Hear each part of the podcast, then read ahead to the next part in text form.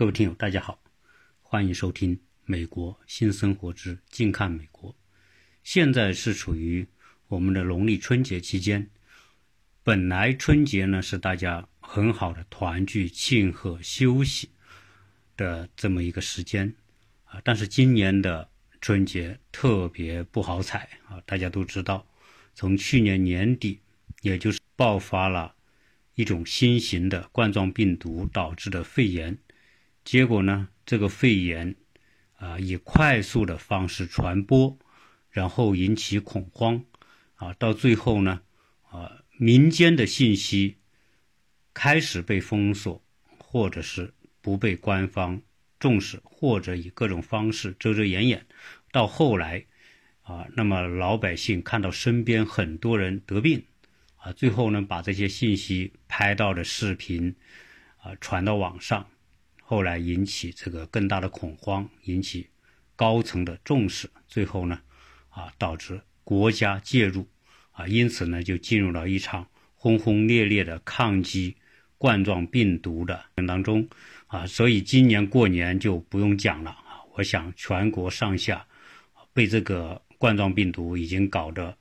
啊，嗯，就是兴趣全无了，大家的兴趣全部在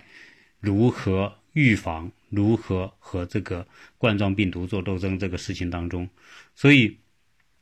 啊，现在为止哈，我们还是在处在这么一种这种非常时期，而这个冠状病毒不光是在国内了啊，在全世界啊也引起极大的关注啊。中国和美国之间由于人员的巨大的往来和流动啊，自然呢。美国现在也是有人感染啊，当然这个感染很大程度上都是和武汉有关系啊。在这里说到武汉，有些人呢，呃，为我前面几期说到武汉啊这个发病这个事情呢，觉得好像你不要老提武汉，但这个我觉得大家不用过于敏感，因为这个事情确实从武汉爆发的，所以呢就很难说啊不提到武汉啊。但总之呢，我觉得。啊，政府在这场突发的危机的事件啊，不管大家有多少意见啊，对武汉市政府有多少意见，但是作为这个最高决策层啊，知道这个事情的厉害和事关重大，所以呢，啊，从最高决策层、中央政治局常委会哈，都已经多次开会讨论，因为这个事情啊，啊，关键是什么呢？关键是。这个事情带来的恐慌本身啊比较具有杀伤力啊，这个恐慌啊带来的是什么呢？这种次序的突然被打乱啊，除了生活，我们现在说大家生活上啊，在这种情况之下，现在是武汉封城啊，有很多其他的城市呢也处于这种戒备状态，甚至有些城市也处于这种封城或者半封城的状态啊。总之呢，啊。以钟南山的这个权威的呃专业意见，我觉得啊，这个时候最好的时候做法就是你不动啊，大家都待在家里不动啊，这样的话呢啊，该发病的自然能够找到尽早的救治，没发病的你也可以安心，也就不会有恐慌啊。所以在这种情况之下呢，我觉得每个老百姓的理性啊是。战胜病毒的最重要的武器，如果失去理性，那这个国家就处于一种失控状态。啊，我们讲这个武汉，在十在一月二十二号宣布封城，啊，这个措施就做的很不到位，啊，因为是宣布封城之后十几个小时才真正采取行动，也就是说，先宣布这个消息，啊，最后才设卡，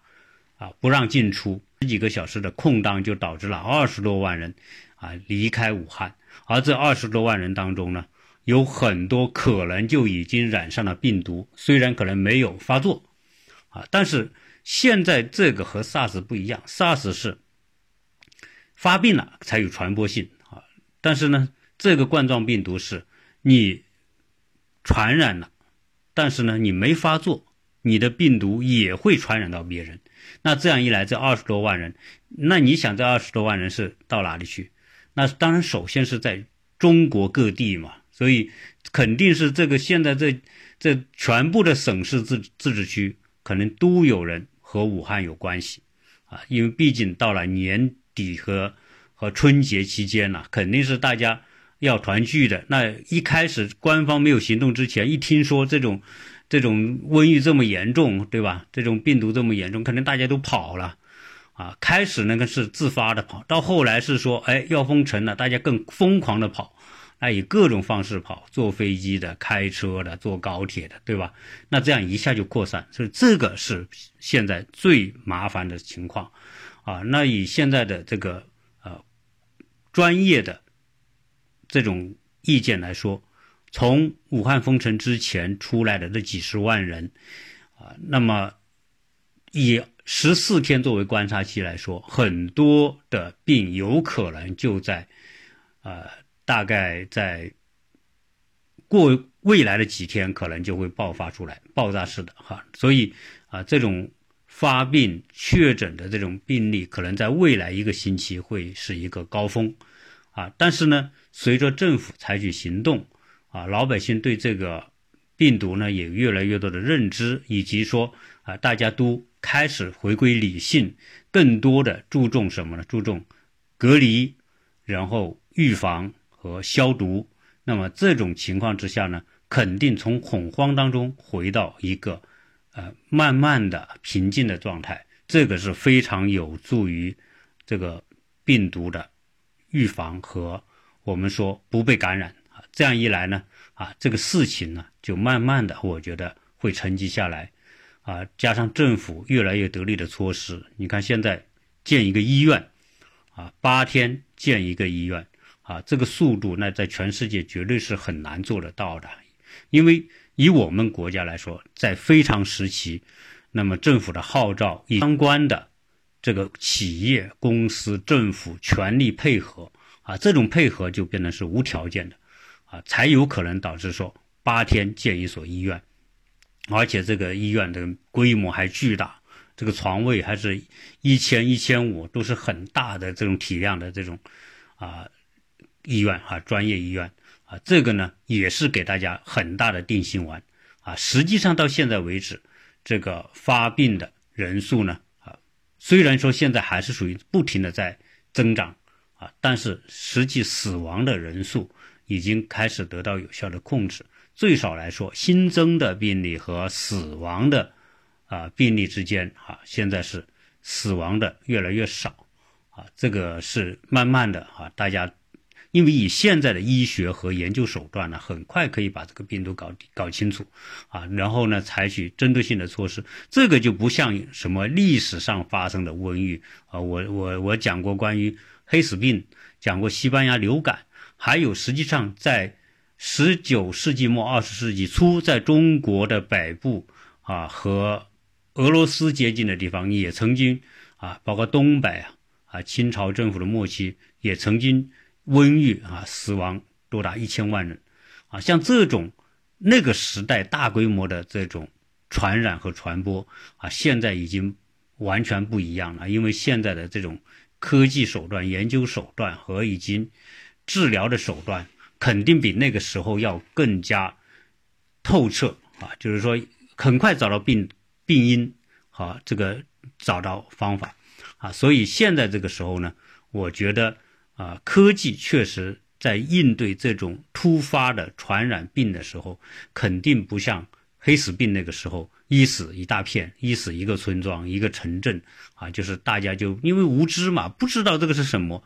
好，大家大家只能是说，呃，可能早上还是好好的，到晚上得病就死了啊。但是现在这种情况越来越少啊，SARS 期间死亡也没有多少人啊，所以现在这个情况呢，我觉得啊，从原来的恐慌到回归理性，这是一个特别好的一个一个趋势。那现在呢，嗯，美国这边呢也有十一例哈，以今天的最新数字是十一个感染的确诊，出的。啊，当然分布在华人比较多的啊，比如说在洛杉矶、在芝加哥、在纽约哈，在这个田纳西啊等等吧。啊，当然是十一个人嘛，现在只是确诊的，肯定后面还会有增加，因为在武汉封城之前，以各种方式出来的，肯定有一些是到了美国，只是到美国期间呢，大家并不知道自己感染了，但是在这个行动过程当中，他又接触了其他的人，啊，而他这种接触有可能导致没去过中国的人、没去过武汉的美国人啊，也被啊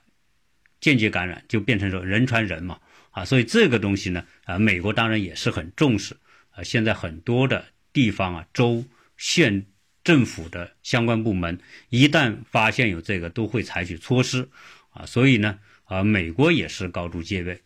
啊，那么我们现在所处的这个美国东部亚特兰大乔治亚州这个地方呢，啊，到目前为止还没有发现有确诊的病例，啊，但是呢，呃。这边的这个华人社会对这个病的恐慌，仍然是比较啊明显啊。为什么呢？因为啊，我们华人都知道嘛，呃，你就算这个乔治亚或者是亚拉亚特兰大这个都市圈，那也有啊八九百万人，很多人。那其中呢，华人也有十几、十几二十万、十几十多万人吧。那么这当中有一些正好是在过年之前哈。啊，回去的啊，因为毕竟呢，这些在这边这些华人呢，我我觉得有很多就是八九十年代和两千年来美国的啊，早年来读书的啊，他们也不算老移民，也不算新移民，就是在这里已经啊有十几二十年的，然后呢，他们的小孩在这边出生了，啊，就属于这种家庭，那他们的这个家庭关系很多的这个。亲人还在国内啊，有些是父母还在国内，兄弟姐妹啊，甚至爷爷奶奶都还在的。那毕竟以中国人的亲情观念哈，嗯不管相隔多远，春节大家团聚还是需要的。但是呢，很多人呢在回去之前，这个武汉这冠状病毒还没有发展成这种恐怖的状态嘛，所以大家回到国内。啊，毕竟啊，呃，该该团聚团聚，对吧？该走亲戚走亲戚，啊，吃该吃吃，该喝喝，啊，不是这样嘛？啊，那当然有很多可能就是去到湖北或者去到武汉的，啊，那么在中国交通这么方便，有可能你不是说你这些人回到中国来坐个飞机到处都可以走，啊，所以呢，呃，在这种地方呢，也很多很很多人回去过年，然后到最近呢就回到。这个亚特兰大，好，接下来就出来一种情况，什么情况呢？因为这些人现在全世界都知道武汉这个冠状病毒引发了肺炎的这种危机的情况啊，当然有些人啊说这个病不像什么 SARS 那么严重啊，或者是说这个危害性没那么大等等，但是呢啊，大家以看到的各种各样渠道的这种信息和报道来说，这次的传染性肯定比 SARS 要强。啊，SARS 还没有到这种空气飞沫传染的这个程度，但是现在这个冠状病毒，那明摆的就是通过空气传播了啊，这个是比较可怕。要空气传播这种途径和方法已经很多，很多时候有可能你就防不胜防。你比如说打喷嚏啊，这是最危害最大的一种传播方式，因为你一个喷嚏出来，据说哈，这个打喷嚏的这种。你从你胸腔里面、肺部里面所喷出的这个气体，最远可以喷射到五米之外，对吧？那你说你在一个公共场合，你打一个喷嚏，多少人可能接触到啊？所以这个打喷嚏是一个特别啊具有危害性。如果这个人已经感染这个病毒的话，那有可能他一个喷嚏，他周边的很多人，因为到空气当中就飞飞舞啊，那这个人一呼吸就进去了。啊，所以这种东西就是变得很很恐怖，再加上我们国内的这种习惯，比如说打喷嚏，什么如何去捂鼻子、捂住嘴巴，那我们没有经过训练啊。美国呢，现在啊是，不管你是感冒还是干什么，打喷嚏、咳嗽，大家一定是用肘啊，这个肘上面不是有衣服嘛，用肘和衣服。特别冬天，那你衣服比较厚，就捂着嘴巴，这样一旦一个喷嚏出来呢，可能就直接打在自己这个肘的衣服里面，这样的话它的扩散性就被大大的限制啊，所以这个是一种特别好的习惯。但是由于我们国内大家没有受过这个训练，以前怎么打，那就是直接去敞开着打啊。所以这种，嗯，那你看我们中国这种习惯，对吧？到处都是，然后吐痰的呀，然后，总之说不洗手。那你说洗手呢？啊，也很难怪，因为我们国内啊，很多的公共卫生间呢是根本没有洗手的这种洗手液的消毒液的。啊，所以我们就洗完手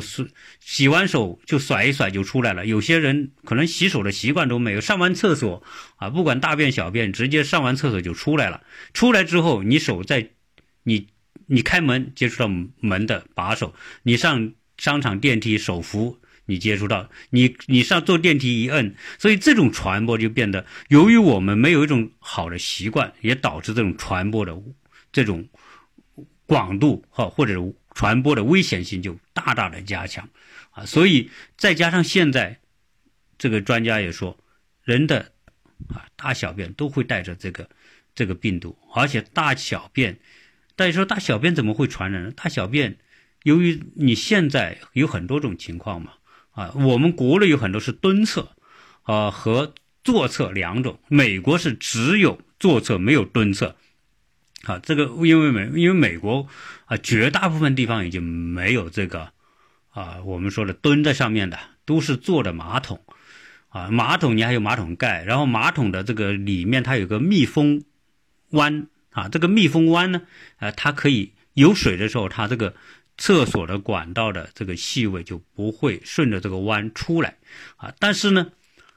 你说与我们国内是什么情况？我们国内是高楼。啊，大家都是几十层楼的，住在住在这种里面，然后大家是供一条管子，一条管子呢，可能这一这一上去三十户人、四十户人家，大家供的是同一个这个排污管。那这个排污管一冲冲的时候啊，始终来说就很难保证说你这个密封会那么好。因此呢，现在这个排污管。有可能也成为一个传染源，因为你的大便里面有这种病毒，然后大便冲的过程产生的冲力，有可能导致这种，呃，气啊，这个从这个马桶里面喷出来，那飞舞在空气当中，有可能你一呼吸就进去了。当然，大家我这么一说，大家会觉得很恶心哈，但是事实上来说。以我们的人的视觉，你是不可能看到说马桶的那种气体，但是我们经常会知道去一个厕所是不是闻到厕所的味道，对吧？小便，那种很多的公共厕所小便池那是很骚的，那那厕所很臭的，对吧？那这都是从这里面出来的气味，所以加上我们国内的这种住房结构，那就有可能会导致下面的气体往上走的时候，上面的其他的人家。有可能一不小心，这个气体从他们的马桶那边出来，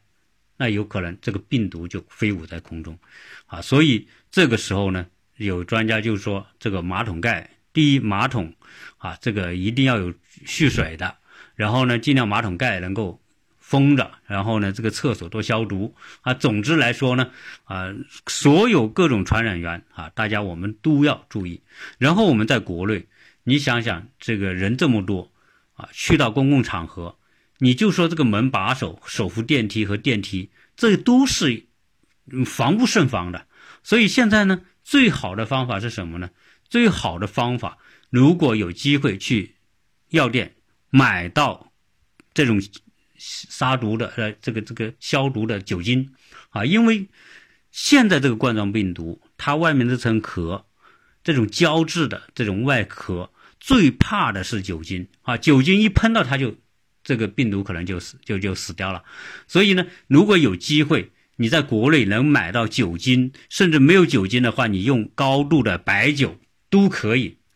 备一点这个东西。因为在美国呢，我我们知道，呃，美国大家比较注重这个习惯的这个养成。你比如说啊，上厕所洗手。不光洗手，洗手你还要把手擦干净，然后呢，那这种干风干手机把它吹一下，啊，那在很多公共场合，比如学校啊、医院呐、办公室啊，我看在这个冠状病毒爆发之前啊，在我来这边几年的时间里面，我就看到这些公共场合都备有那些我们说的酒精的那种啊免洗的洗手液，就是你挤一点在手上，然后正面反面一抹。呃，全手就被消毒了啊！这种呢是在在很多的单位都免费的备在那里啊。如果有好的习惯的话，大家去办完事，那进去或者出来之前都挤一点那个。这第这个这个只是一个习惯问题啊。这样一来呢，你手就消毒的概率就高。那么如果因为因为在美国啊，我看这个美国人有时候讲卫生是讲卫生，美国人这个手接触嘴巴的机会很多。为什么？因为美国人，比如说他看书啊，或者翻这个纸张，他好喜欢用这个这个这个食指在舌头上舔一下。因为这个纸要翻，那沾点水不就好翻嘛？就像人家点钞票一样啊，要要沾点水就好点。而美国人，你看，文明很文明，习惯很习惯，但是这个点特别不好，而且这这是普遍现象。因为我注意观察，大家都喜欢去用手舔下食指，舔一下这个舌头，然后翻这些啊书啊，翻这些纸张什么的。所以他们需要这种东西，他们各种柜台都有啊。如果在美国呢，这但是在国内，我想。呃，有这种意识已经很少，只知道去过一些医院，国内的医院，在进门呐或者住院的地方啊，都我看到墙上有的书是有这种啊公共的呃消毒液，就是这种免免洗的那种啊，医院是有啊，但是呢，其他的你说政府部门呐或者公共单位它配这个的，我相信还是很少。所以现在呢，啊，一个好的建议就是，除了口罩是不用讲了哈，就是。你如果是能够在本地的医院买到那种免洗的那种消毒洗手液，呃，然后呢，你买到那种喷的酒精，啊，到医院都有酒精，一喷就喷，可以喷到各种物件上的那种，哎，买一点，嗯，如果有可能，你就买多一点，小瓶的多买一点。如果你家有老人有小孩，给他们随身就带上一瓶，不管是免洗的这种。呃，消毒液还是这个可喷的酒精，如果这些有可能大家有这种意识的，可能很快就卖完了啊。那你这时候去超市买点高度的白酒，五十多度、六十多度的白酒，分小瓶子装着。这个小瓶呢，最好是有喷的功能的。那么你装在那个瓶子里，给家里的老人、小孩、自己每人备上一盆。不管你对去到哪个地方，只要你手接触过第三者，比如握过手啊，接触过门把手啊、手扶电梯、电梯或者是其他的公共的这种场合，你就接触完之后马上消毒。实际上，这个带来的效果，据专家说哈，只要你勤消毒，因为我们大部分的病毒都是通过手传染的。你手接触完之后，你摸自己的脸，因为这种冠状病毒啊，如果你的眼睛，眼睛里面有我们说的有黏膜嘛？凡是有黏膜的，这种就有腺体和我们体内连着的。你只要手一触到它，这个病，如果你手上有病毒，立刻就粘在这个粘腺体上面。啊，你眼睛一揉眼睛就进到眼睛里面，你一抠鼻子进到鼻子里面，一一摸嘴巴，对吧？这些都进去。所以呢，你如果你的手时时保持是无菌的状态，你一碰到你就消毒。啊，把这些冠状病毒能够杀死的话，那么这个时候，即便你碰到你的脸、眼睛、鼻子，你也不会传染。啊，所以这种呢，这是我个人的建议哈，因为啊，我只知道说，哎，大家是要买疯狂的买口罩啊，口罩买不到啊，然后那个啊，至于怎么控制这个手啊，我觉得大家你戴手套没用，对吧？这个时候你唯一能做的就是勤消毒啊，而消毒的最有效的方法，你就是酒精类的东西。那酒精类的东西嘛，我我除了刚才讲的这个，这个酒精，除了这个消毒液，然后就是高度白酒啊。如果你能够有，我觉得准备一点。好，那我们今天在美国呢，呃，我就给我的小孩和我太太，反正我们一次买了五六瓶回来，一给他们书包里面塞一瓶，告诉他们吃饭之前拿这个弄一弄，你接触什么东西先弄一弄，洗一洗啊。总之呢，啊，这个是预防。你能想到的就尽量去做，然后现在在我们这个地方呢，不是有很多人从国内回来吗？国内回来呢，那就变成什么呢？大家都很关注从国内回来的人，不管是从哪个城市回来的，当然武汉就更不用讲了。武汉回来的大家是更多高度关注。现在我们这个华人群里啊，就是因为大家平时都是相通的，因为都有各这样各种各样的群，有的呢是小区里面建的群，有些是幼儿园的同学家长建的群，小学家长建的群，初中、高中啊家长建的群，就各种各样的群，把华人实际上都连在一起，就没有哪个华人说你不入群的，一定有入群的。而这个时候呢，大家会讨论，哎呀，这个谁谁谁，呃，有大人从国内刚回来。呃，肯定是大人，因为美国小孩是很少回去的，因为春节啊，在美国就是一个啊，就不是个节日啊，这是我们华人是个节日啊，所以美国的日程安排都是围绕着感恩节、圣诞节的啊。你说过过寒假，哎，圣诞节过完了，呃，一月份就开始上学了，所以。这我们国的春节的时间呢，在美国呢，小孩子都上学，不管是小学、初中、高中、大大学，大家都开学了。所以一般情况下，除非有特殊的事情，一般情况下，大家肯定是不小孩是不会回去过年的。只是说我们说的这些家长考虑到家里还有老人呐，是吧？爷爷奶奶了，就是想跟亲人团聚，那不就会回去？那这个时候回来之后呢，大家就会说，哎。传那谁谁谁，我们都知道嘛。这个时候大家都是高度警惕的啊，就会这些信息就是说很快就会知道。知道之后呢，这个更多的是什么？是学生的家长群啊，大家特别热闹啊。以我最近这个看到的，我们周边的什么初中的群呐、小学的群和高中的群，啊，特别热闹，大家就讨论，哎呀，这个如何预防，如何不要。把这个病从国内带到这个我们这个周边，啊，因为什么？因为这个啊，这个病毒的传染性很厉害，而且最关键的是什么？最关键的是，你这些家长回来之后，可能你的小孩小学、初中、高中正在上学，那你一回来之后呢？如果不是自觉性特别高的，或者那种素质特别好的家长，那有可能有些家长就比较随意，感觉自己没有感染嘛。那也不存在说，哎，他就不会想说要去隔离。但是我看这里呢，大部分的家长，啊，都非常主动的说，如果我从国内回来，我一定隔离。而且事实上，我们现在有一些朋友，啊，就是在春节期间回去看父母的，啊，父母可能八九十岁的啊，这是回去看，回去的时候回到，他都很自觉的隔离，找一个不跟别人接触，就是他们从国内回来，找一个空房子啊，然后呢，就直接就。从机场打个车就进到那个房子，进到房子呢，当然家里人会先准备点东西啊，日常的用品呐，这个吃住啊，做饭的一些东西啊，买好食品放到那里，然后这这个哥们呃，他们就在这个一个人住在一个房子里面住十四天，那有些时候没有房子怎么办呢？呃，在我们这边这个特别啊有利的一个是什么？每个家里大部分都有地下室。啊，地下室和上面是可以隔开的，所以有些人呢就住到地下室去。啊，我有个哥们，他就从国内回来，啊，就自己住在地下室，不跟家里人握手、拥抱，什么都没有，因为知道这个接触不能接触。然后他们就待在下面，自己弄啊，家里做好吃的 放在门口，他再把这个东西端进去吃，啊，就是就是保持不接触状态。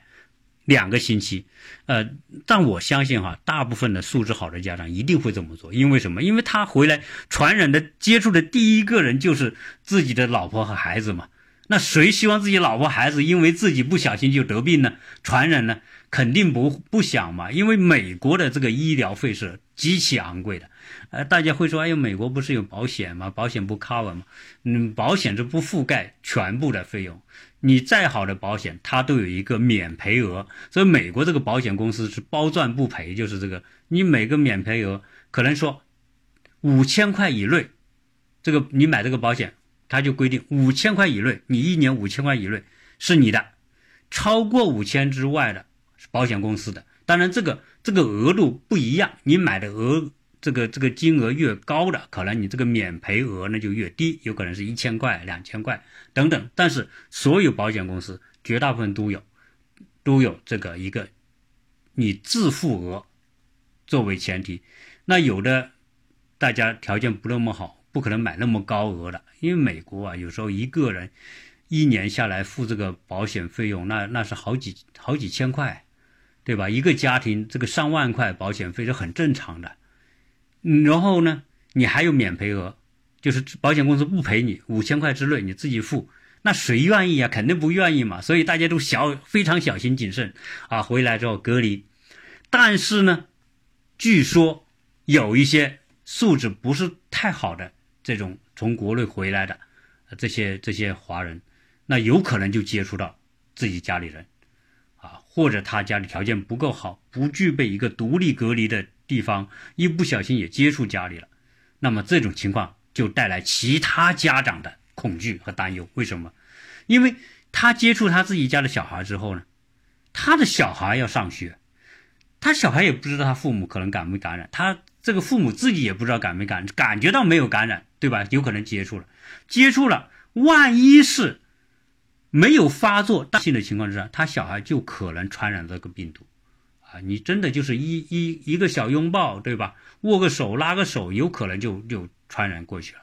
那小孩不知道，小孩的抵抗力还比较弱，那这个时候小孩上学，小孩上学，你想想，我们刚才讲的，一上学一推门。病毒就在把手上嘛，对吧？然后呢，坐教室，在在在学校的公共空间，你都是手要接触的。那一接触，你碰过的地方，有可能别人碰到，别人碰到，有可能接触到脸、眼睛、嘴巴、鼻子，那就有可能传染。那甚至有可能说，哎，家长的空气飞沫传染到小孩，小孩。通过空气飞沫传染到其他人，当然有没有我说的这么恐怖哈？但你现在专家说你飞沫可以传染，你你身上带的这个病毒，你通过你的呼吸啊，通过你的喷嚏啊，通过你的口水，有可能传染，对吧？所以这种情况呢，就有可能因为家长的不慎，把这个病毒带进学校。如果带进学校的话，那么一个小孩可能传染很多个小孩，那就变成一个爆炸式的。啊，当然到目前为止，美国还没有听说学校啊有人传染，然后传染其他小孩。如果一旦有这么一个案例出现，那我觉得很多家长更加会担忧。当然，现在呢，以我们接触最多的还是华人圈，华人圈对这个事情恐惧，因为华人对华人特别了解，啊，华人知道华人的习惯，我们做事的方式，啊，有很多时候我们是不那么注意的。啊，这个是不是说我们就是我们确实在很多自律方面呢，确实还是有待于提高。所以，我们华人很知道华人可能带来的某种行为习惯，啊，所带来的危害。所以呢，对现在从国内来的家长啊，他们小孩，那么就有很多意见。有一种意见就是在群里面讨论说，要不啊，这些从国内回父母从国内回来的这些小孩呢，就。在家里关闭两个星期，哎，观察一下啊，那就变成说两种意见。有人有一种意见就是说，这类这类的小孩，有家长从国内来的小孩不要去学校，两个星期观察。当然有别的人就不同意，就别的家长就不同意。就是在这两个意见里面，在在群里面很多争论，而不是一个群，好几个群都争论这个问题。啊，到底要不要？然后有些家长就就觉得啊，这个危害性很大，然后给当地的县的这相关的部门呐，我们说的这个这个疾控部门写信啊，希望呢啊，就说啊某某学校有家长是从这个国内回来的，那么他们的孩子在哪个学校上学啊？希望这个政府部门采取措施啊，或者说让这些小孩不要上学。好，这个意见出来之后呢，引起另外一。批激烈的反对意见，说凭什么啊要限制这些孩子上学和就读的这个权利，对吧？就变成一种上升到人权自由这个角度了啊，就变得大家就争论啊，争论的非常厉害啊，甚至我觉得这个真的就是面红耳赤啊，在这个群里面啊，这个说话也很不好听。那这种情况呢啊，以以我看到这个情况呢，我也觉得很纠结，对吧？因为站在两方的角度，你没有说。哪一方都是出于好意，主张限制小孩两个星期，我们说隔离两个星期的，他也是希望这个孩子不要有万一的可能性，然后带到学校影响到其他的孩子，那就带来一种公共卫生危机的这么一种状况啊，这是他们的出发点。那其他反对的一这个这一派的家长意见呢？你凭什么要要政府部门现在也没有发作，对吧？也没有这种，啊，这种大规模传播，也没有说真正的这种，在我们这个城市目前都没有这种案例确诊的案例，为什么要做的这么大的动作啊，来限制这些小孩去上学就读等等啊？大家非常激烈的讨论。当然，这个讨论我觉得很正常，很，但是呢，我感有一种不好的感觉啊，在这种争论面前啊，这种不好的感觉是什么呢？就是说，我们华人啊，在遇到这种事情的时候，这种沟通方式好像是有点问题啊。问题在哪呢？就是说，我们华人这个社团啊，首先是我们的组织性是很弱的，就是我们平时就没有太严密的组织。没有严密的组织的话呢，我们就是属于处于一种比较分散的状态。那么，在这个情况出现这种情况之前，因为没有组织、没有组织者、没有有公信力的这种我们说的民间的这种机构吧，来处理这种问题。按照道理来说，大家在群里面这么激烈的争论呢，啊，如果是别的族裔的人看到，会觉得很好笑啊。就为什么你们同族裔的人就一个事情两派意见争论的这么，你们不能够有一些民意代表，或者说你们如果有相应的这种民间机构的话、社团的话，那么你们应该有这些牵头的人先坐下来，把这些两派意见做放收集一下，然后呢，大家来协商一下，先在小范围里面大家去做一种协商和沟通，然后商讨出一个意见，再去。通过一种大家达成一致的意见之后，该做工作做工作，该沟通的沟通，啊，对吧？最起码来说，你一个主意最后能能形成一个比较统一的处理意见，再来行动。结果呢，现在可好，由于我们，嗯，我们华人，我我原来做过好几期节目吧，就是我们在美国，他就没有非常有力的这社团组织。社团组织可能也有，比如说有各种商会，但是呢，公信力不够，就是很多时候啊，就是大家谁也不卖谁的账，啊，关于牵扯到公共的事情呢，可能愿意出面来做的人也少啊，大家会觉得这个我我我我花多少精力去做，总觉得是不值得，啊，所以呢，处于这种情况之下呢，华人呢就是有大家集中居住，但是呢，有利的这种组织机构。民间的团体就不强，啊，这个我觉得啊，不知道我这样说对不对哈？如如果我说错了，大家也欢迎大家批评。总之，相相对于我们想讲的印度人哈，这种组织民间的组织能力比我们就要强，啊，那那那我们在处理这个事情的时候呢，就属于一种没有，就是一种散的状态，啊，然后。最后是肯定形不成统一意见，形不成统一意见呢，然后造成大家分裂，啊，就是在华人社团，由于这个站在不同的这个呃队伍里面，对吧？有人支持这一种，有人支持这那种，站在不同的队伍里面，大家这么一说，哎呦，就变成一种分歧，甚至有一种看法，甚至有一种隔阂。那不持不同的意见的人，在这一场争论之后，有可能大家以后就来往就会少了。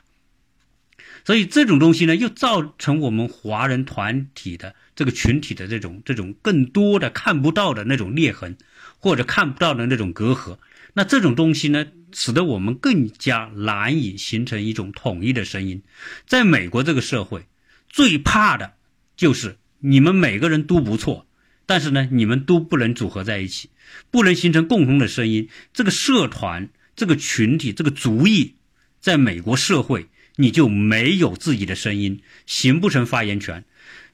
政治人物，比如说每个地方的这些政府的党派的，由于你形不成统一的声音，大家就会忽略你。因为什么？因为你没有一个声音出来，你们自己在争的争争不成一个意见，那那人家就没办法听你的声音，那没办法听你的声音，就忽略你的声音啊。所以从这一次这个冠状病毒导致的，我们在本地的华裔的这种意见的不同和争执，啊，看到一个现象就是，华人，你看这些这些华人在这边啊，都发展的很好，有的工作很好，职业很好，对吧？收入也很好，生活也很好，因为大家都觉得不自己觉得不错，所以呢，变成说，就是就是我们好像有一种东西呢，就很很少会耐着心。给对方去说话，结果呢，大家更多的是争执，啊，这种争执下来就变成什么变？你不让我，我不让你，所以从群里面，我们我强烈的感觉到一种从内心里面谁对谁都不服的这种状态，啊，这种不服的状态就变成什么？变成这种，呃，肯定是不会有结果，而且肯定会形成的这种内心的分歧和对立。啊，这个对华人，我觉得这件事情啊，对华人本身就是个考验。在面对这个事情的时候，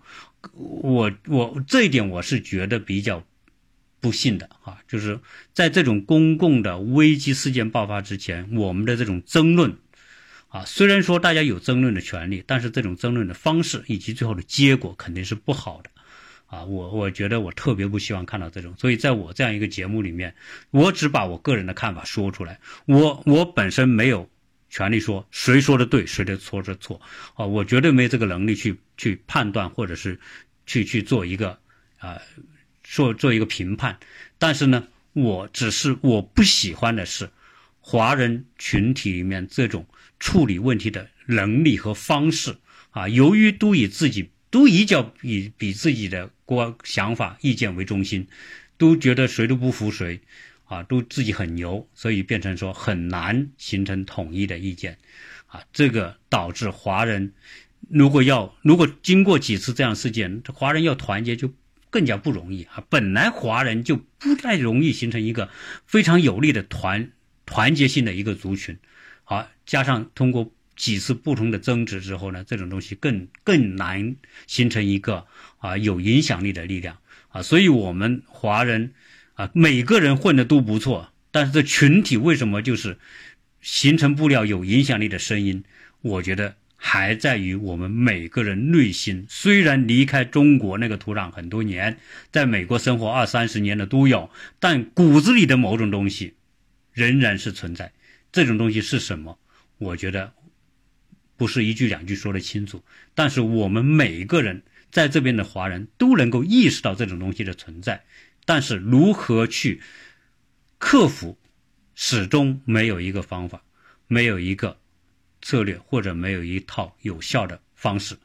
啊，所以通过这件事情啊，当然这是通过冠状病毒这个事情引申出来我个人的一个看法，啊，希望